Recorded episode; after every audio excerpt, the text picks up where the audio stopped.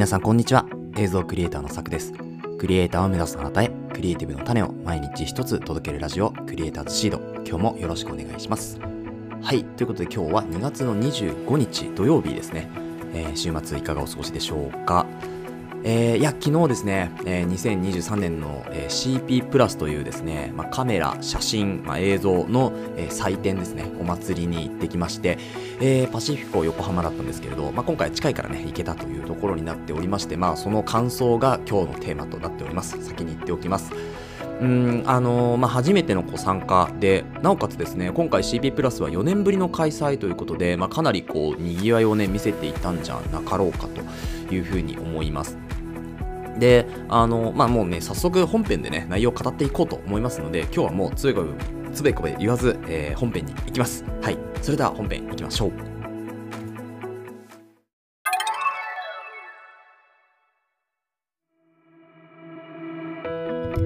はい。ということで本編です。本日はですね、CP プラス2023年3へ行ってきましたというところで、CP プラスについてのですね、こう魅力とか、頭行った時の感想とかですね、まあそういうのをこう、本当に細かく語っていきたいかなというふうに思いますので、今日は雑談になりますので、だいぶ長くなると思います。えー、まあ普段の、えー、と、ラジオではですね、えクリエイターに必要なことだったり、あとはテクノロジーの情報とか、ニュース記事とか、そういうのを話しているので、まあ、今回土日に関してはちょっと雑談がベースになってくるので、え普段の内容を聞きたいよって方はですね、普段の内容の方に、え行っていただければというふうに思います。今日は雑談です。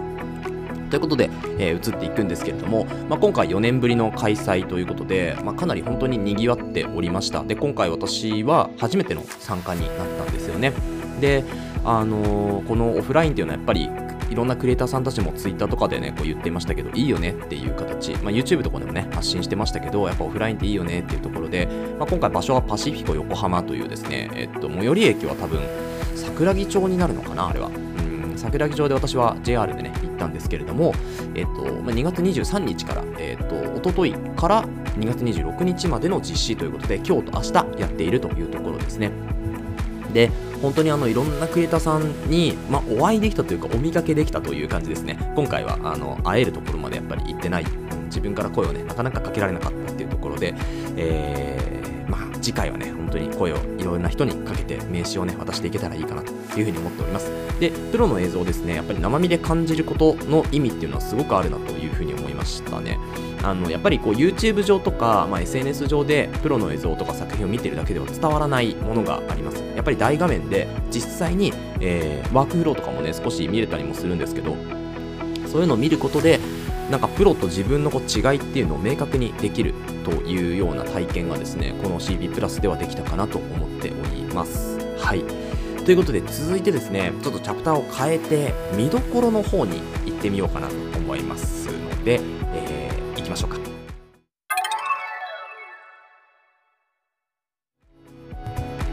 はい、ということで、えー、見どころに移っていこうと思います。今回ですね、まあ、ブースが結構ありましたが、今回お伝えするのは、えっと、ソニー、キャノン、ニコン、パナソニック、富士フィルムですね。富士フィルム。で、この5つの、まあ、ブースをメインにお話をしていきたいというふうに思います。で、まずはじめにソニーからいきましょうか。ソニーのブースですね、行ってきました。えっと、まあ、モデル撮影がやっぱ結構主体で、こう、まあ、ドーンと真ん中にですね、モデルさんが立つ場所があって、で、それを取り囲むようにカメラを囲んでいるっていうようなブースがありました。で、その別にですね、そことは別に、さらにもう一個、なんかこう、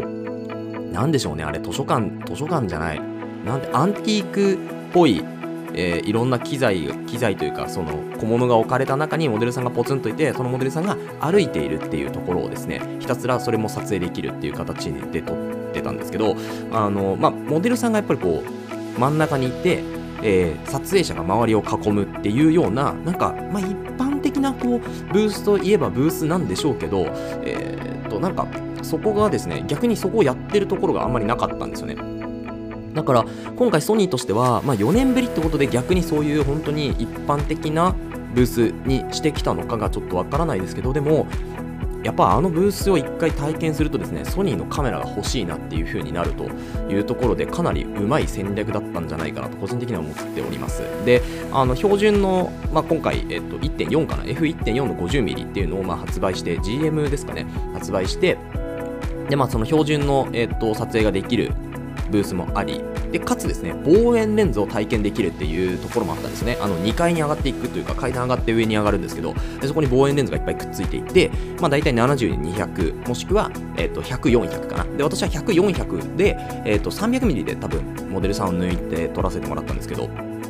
かなりこう鮮明というか解像度がすごいですよねであの SD カードをですね持ってったんですけどあのやっぱりこう、えー、と V1 だったかなあれ、えー、と V じゃ V1 じゃない V90 のやっぱ推奨だったんですけど、えーと、私は V30 しか持ってかなかったんですよね。だから UHS だと1位の企画ですよね。なので、あの動画がやっぱ撮れなかったんですよ。で、あのー、α7 4を使って撮ったので、やっぱり CF がかなり必要だったかなと思います。なので、あのー、ルミックス使ってると CF そんないらないんですけど、えー、やっぱえー、そうキャノンとかですねあとはソニーのカメラを使う方に関してやっぱり撮影でも体験したい場合は CF を持っていくことをお勧めしますはい CF カードですねで、あのー、やっぱりこうモデルさんもすごく、まあ、あのどのモデルさんも可愛らしかったんですけど特にやっぱりソニーのモデルさんはかなりこう、まあ、ハイレベルというか本当に綺麗な方が多かったですね。えー、であとこうお客さんというか、まあ、周りを周りに来てくれてるその参加している人たちもかなり若い人が多かった印象がありますねやっぱりこう若手のクリエイターとか若手の、えー、まあ、趣味でねカメラが趣味の方とかっていう若い人がかなりソニーをこう盛り上げているような印象がありましたねいや、それは多分狙いなんじゃないかなというふうに思います。はい。ソニーはそんな感じでしたね。で、続いてキャノンの方に行くんですけど、キャノンはですね、あのー、なんでしょう、こう、サイサイクルちょっと競技名がわからないんですけど、あの小さいちょっと自転車を、えーとまあ、坂をこう下って、登坂を下って飛んだりしてこうアクションをするねそういう競技があると思うんですけどそれの、まあ、フォト撮影とかっていうのがですね望遠レンズ使ってできたりとかあとは AR とか MR の体験っていうのが、まあ、あのキャンが出してるこう2つのねレンズありますよね。それの、まあ、体験ができたりとかですね、まあ、そういうところであの新しい体験っていうのをしてあの体験させてくれるようなブースが、まあ、キャノンだったのかなというふうに思います。で、AR とか MR はですね、ずっと並んでたので私は体験できなかったんですけれど、ただまあ外からブースを見ている感じだと、なんか結構こう、まあ、次世代の感じがありましたね。うん、で、あのあとはキャノンに関しては何でしたっけあのくじ引きみたいなのもちょっとやってたんですよね。そう、だからあれもなんかあの人を呼び込むにはいいのかなというふうに思いましたね。はい。まあ、キャノン私あんまりこうカメラとしては使ってないので、カメラがどうかっていうのはあんまりなかったんですけど、なんですけど、まあ、今回、お客さん結構楽しめるブースがあったのかなというふうに思います。はい。続いて、まあ、ちょっとキャノンさらっとしてますけどね、続いてニコンに行きましょうか。ニコンはですね、なんかもう本当にファンのためのブースというか、まあ、長年ニコンを愛用してくれている人のために、まあ、ブースを開けてるみたいな感じがすごいしました。うん。まあ、違ってたら申し訳ないんですけど、なんか外から初めて参加しましたし、うん、なんか外から見てるとそういう感じがしましたね。セミナー形式の講義と、あとカメラの体験っていうのが全くこう、バツンとね、分かれてしまっているような感じがするんですよね。で、あの、やっぱりこう、会場の何でしょうねこう設営の、まあ、場所というか幅の問題もあると思うんですよ結構ソニーが広かったんですよねでキヤノンとかニコンとか他の店あのメーカーさんに関しては、まあ、ややそのソニーよりは狭いような印象を受けたんですけどただ、まあ、やっぱりこうニコンとしてはなんか撮る人となんか勉強する人みたいなのがバッツッと分かれていてだこれがなんかあの一つなんでしょうね壁というかそういうのを感じるのかなと思いましたね。で、今回ニコンに関しては、まあ、物を撮影するような形ですよね。被写体が人ではなく、なんか物だったんですよね。はい。なんかあの、喋ると、こう、振り向いてくれるロボットみたいなのが真ん中に中央にいてですね。で、あとは Z50 とか Z30 とかをこう体験できるみたいな感じですね。で、一応こう、あの、ニコンの発売しているカメラが全部ドーンと手前に並んでて、まあ、お手を触れないでくださいっていう形で、あの係員の人がね、スタッフの人がいたんですけど、なんかね、入りにくいんですよね。で、いろんなクリエイターさんが撮った作品とかがこう壁にバーっと四隅にね、飾っていたりとか、あとは、なんか、よくわかんない。よくわかんないインテリアがあったりとか、ちょっとね、コンセプトがうまくこう伝わらなかったですね。個人的にはですけど。はい。なので、あの、もうちょっとカメラの体験っていうのをさせてもらえると良かったかなと思うんですよね。日常を撮るっていう撮影のコンセプトで、えー、出してくれるんだったら、まあ、ニコンさんもすごくありがたいなと思うし、なんですけど、なんかこう、どこを取ればいいのかがわからないんですよね。ソニーとか、まあ、キャノンとかは、キャノンさんとかは、その、どこを撮るっていうところはもう被写体としてあるわけですよね。そのさっきのスポーツフォトみたいなところだったり、あと AR、MR とか。で、ニッコンさんはちょっとわかんないんですよね、それが。うん。何を撮ればいいかがちょっとよくわからなかったですね。そう。もともとね、ニコンのカメラ D3400 を使っていて APS-C のカメラですけど、だいぶ古いんですけど、でもそれでもなんかすごくあの綺麗な写真が撮れるなとは思ってたんですけど、その綺麗な写真を撮るための今回ブースにはあんまりなってなかったなっていう印象がありました。はい。続いてパナソニックですね。もうルミックス激推しですね。あの安定感のあるブースではありましたけど、あの係員の人がちょっと手前にいて、であと中はまモデルさん撮影したりとか、あとセミナーをね、えー、する場所作りとかっていう形で、結構スタッフさん大変だったのかなっていう印象があります。あの常に動かなきゃいけないのでね。はい。あのキャノンとか多分、えー、キャノンさんとかソニーさんとか、まあ、ニコンさんも含めてですけど、あんまりこうスタッフさんがその定位置にいてっていう形でしたけど、多分パナソニックさんは一番動かれてたブースなんじゃないかなというふうに個人的には思いましたね。はい、で体験もできるし、まあ、作品も見れるしっていうところで、作品はね、裏から見れるんですよね。裏っていうか、あの、なんていうんですか、あの裏、裏ですよね。メインじゃなくてちょっと裏の方に入っていけば作品が見れるというような形ですよね。で、本当にルミックス S5 マーク2激推しのブースですね。はい。もう激推しでした。で、これはですね外からもう広告あの紙の媒体のねこう CP プラスの下にルミックス S5 マーク2がドーンと出ていてですねあの本当に激推しでした。はい、で私もあのルミックス S5 マーク2予約して買ったんですけれどいや本当にいいカメラですね。でそちらで撮影してきた映像もですねちょっと YouTube に上げようかなと思いまして今、えー、頑張って作っております。で、あの、本当に、まあ、そこにね、結構広告費を割いたんじゃなかろうかというぐらい、あの、激推し感が伝わってきました。はい。で、あのまあ、実際のこうモデルさんの撮影とかっていうのはちゃんとモデルさんの撮影のタイムがあるんですよね。あのソニーさんとかは終始こうモデルさんたちが入れ替わるというかずっといるみたいな形であとは、えー、イベントみたいなところでダンサーの人ともいたりとかねそういうのがあったんですけど、えー、パナソニックさんはどっちかというとこうその時間時間で区切られている。で、今回公演とかもあったので結構大変だったと思うんですよね。あの、かなりタイトなスケジュール感があったかなと思うんですけど、一応、あの、モデルさんもですね、あの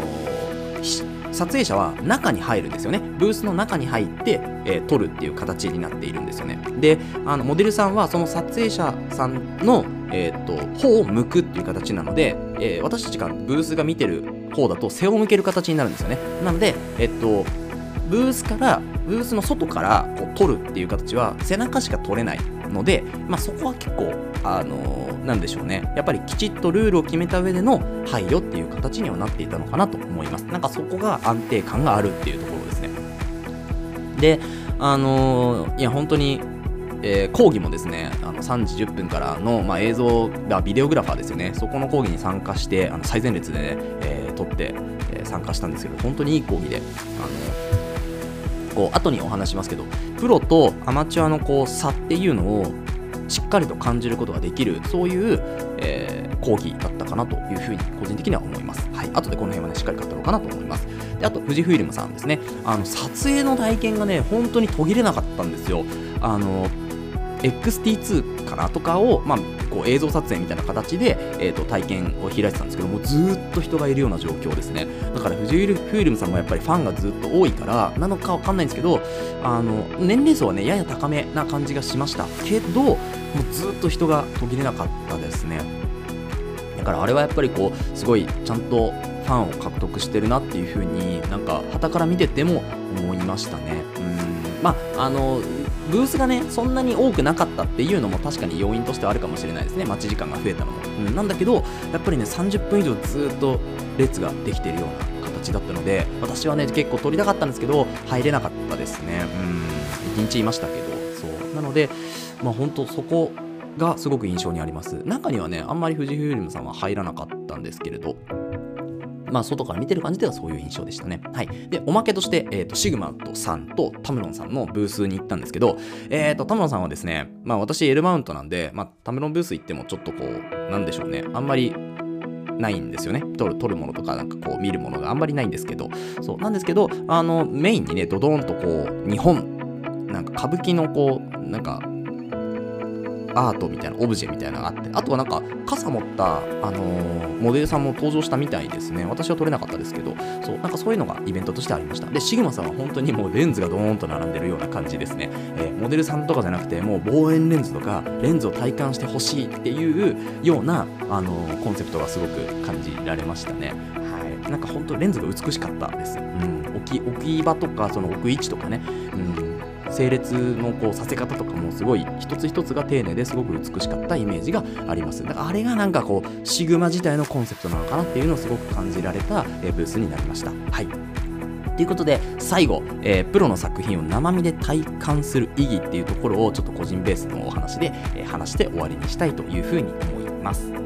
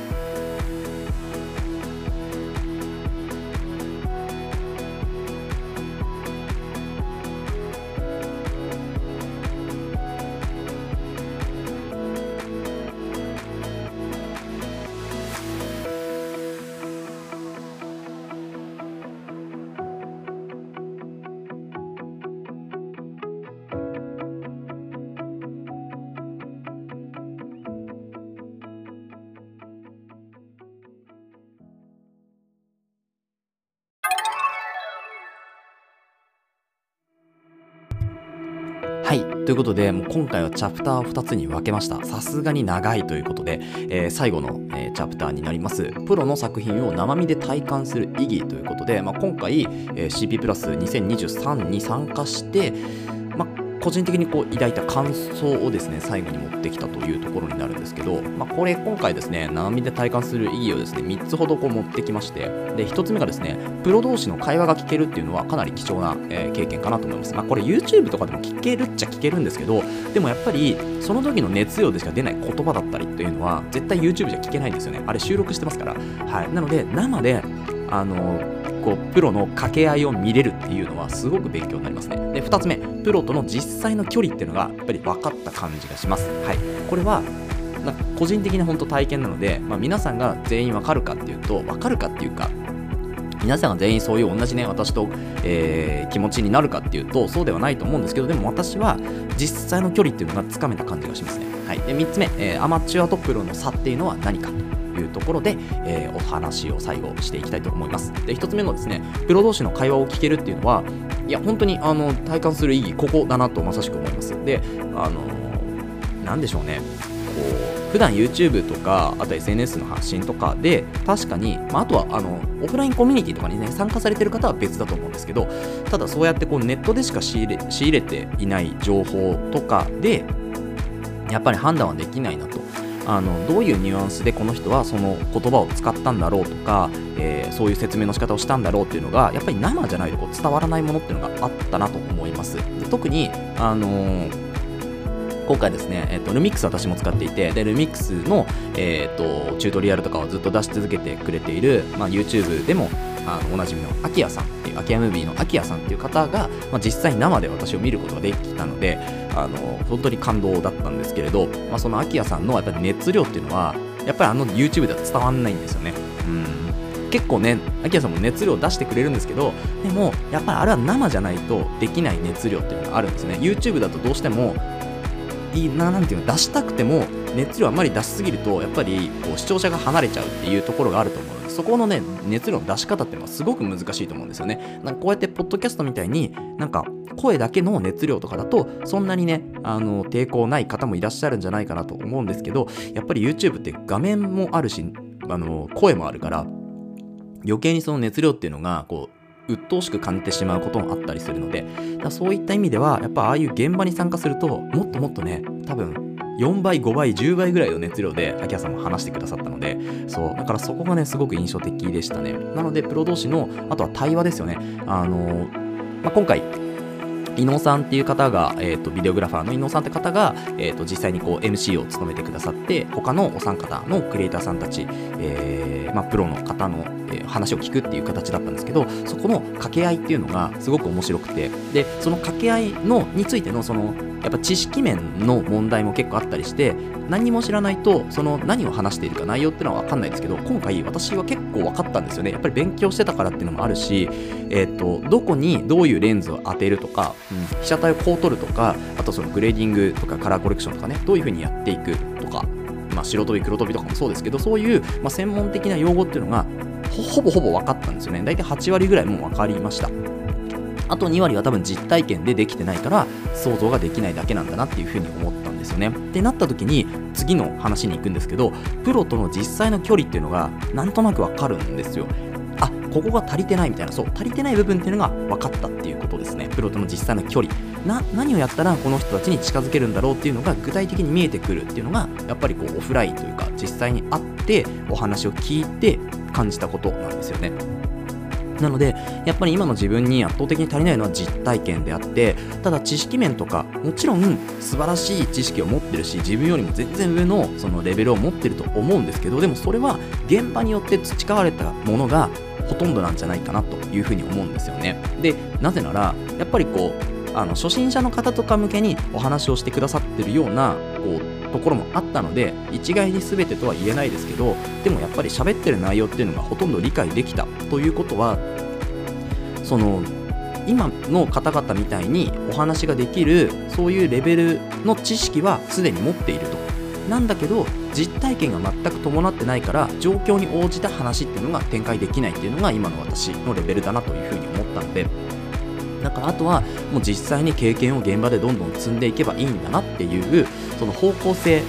みたいなところがやっぱり分かりましたね。うんあとはもう本当に場数をこなすというところのレベルに来たんだなっていうのをこの CP プラスの、ま、今回の、えー、セミナーというかねそれで分かったというところですね。で最後にアマチュアとプロの差ってじゃあ実際何なのかっていうところに移っていくんですけどこのアマチュアとプロの差はですね、まあ、先ほど言ったやっぱり行動力とか場数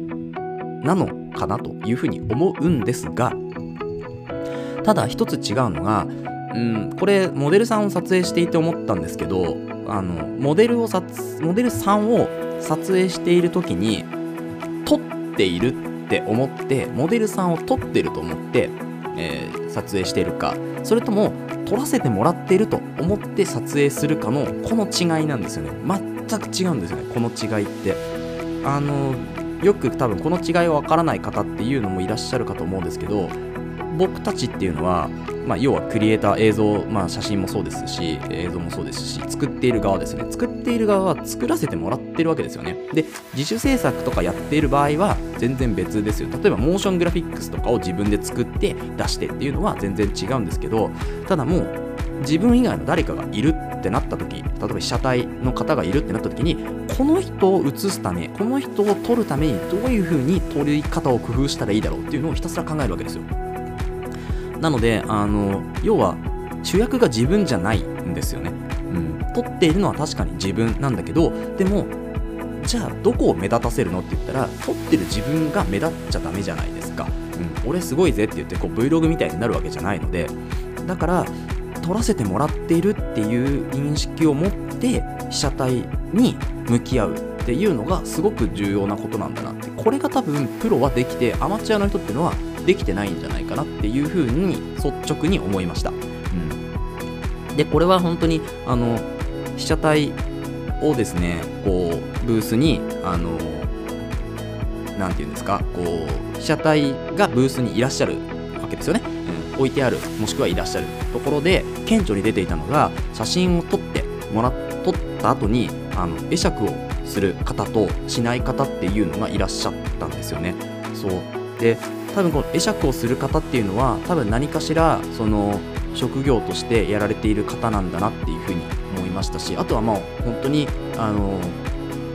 いい人柄なんだなって思いましたけどバシャバシャバシャっとなんか撮りたいところで撮って自分の撮りたいところで撮ってあとさっと去っていくみたいな。でそれは多分自分のスキル。俺これ撮った。すげえだろっていうようなそういうなんかこううーんまあ本当にこう直感というか偏見というかあれですけどでもなんかそういう感じがすごくしましたね。なのでアマチュアとプロの差っていうのは多分そういうところ結局はやっぱ人柄なのかなと思うんですよね。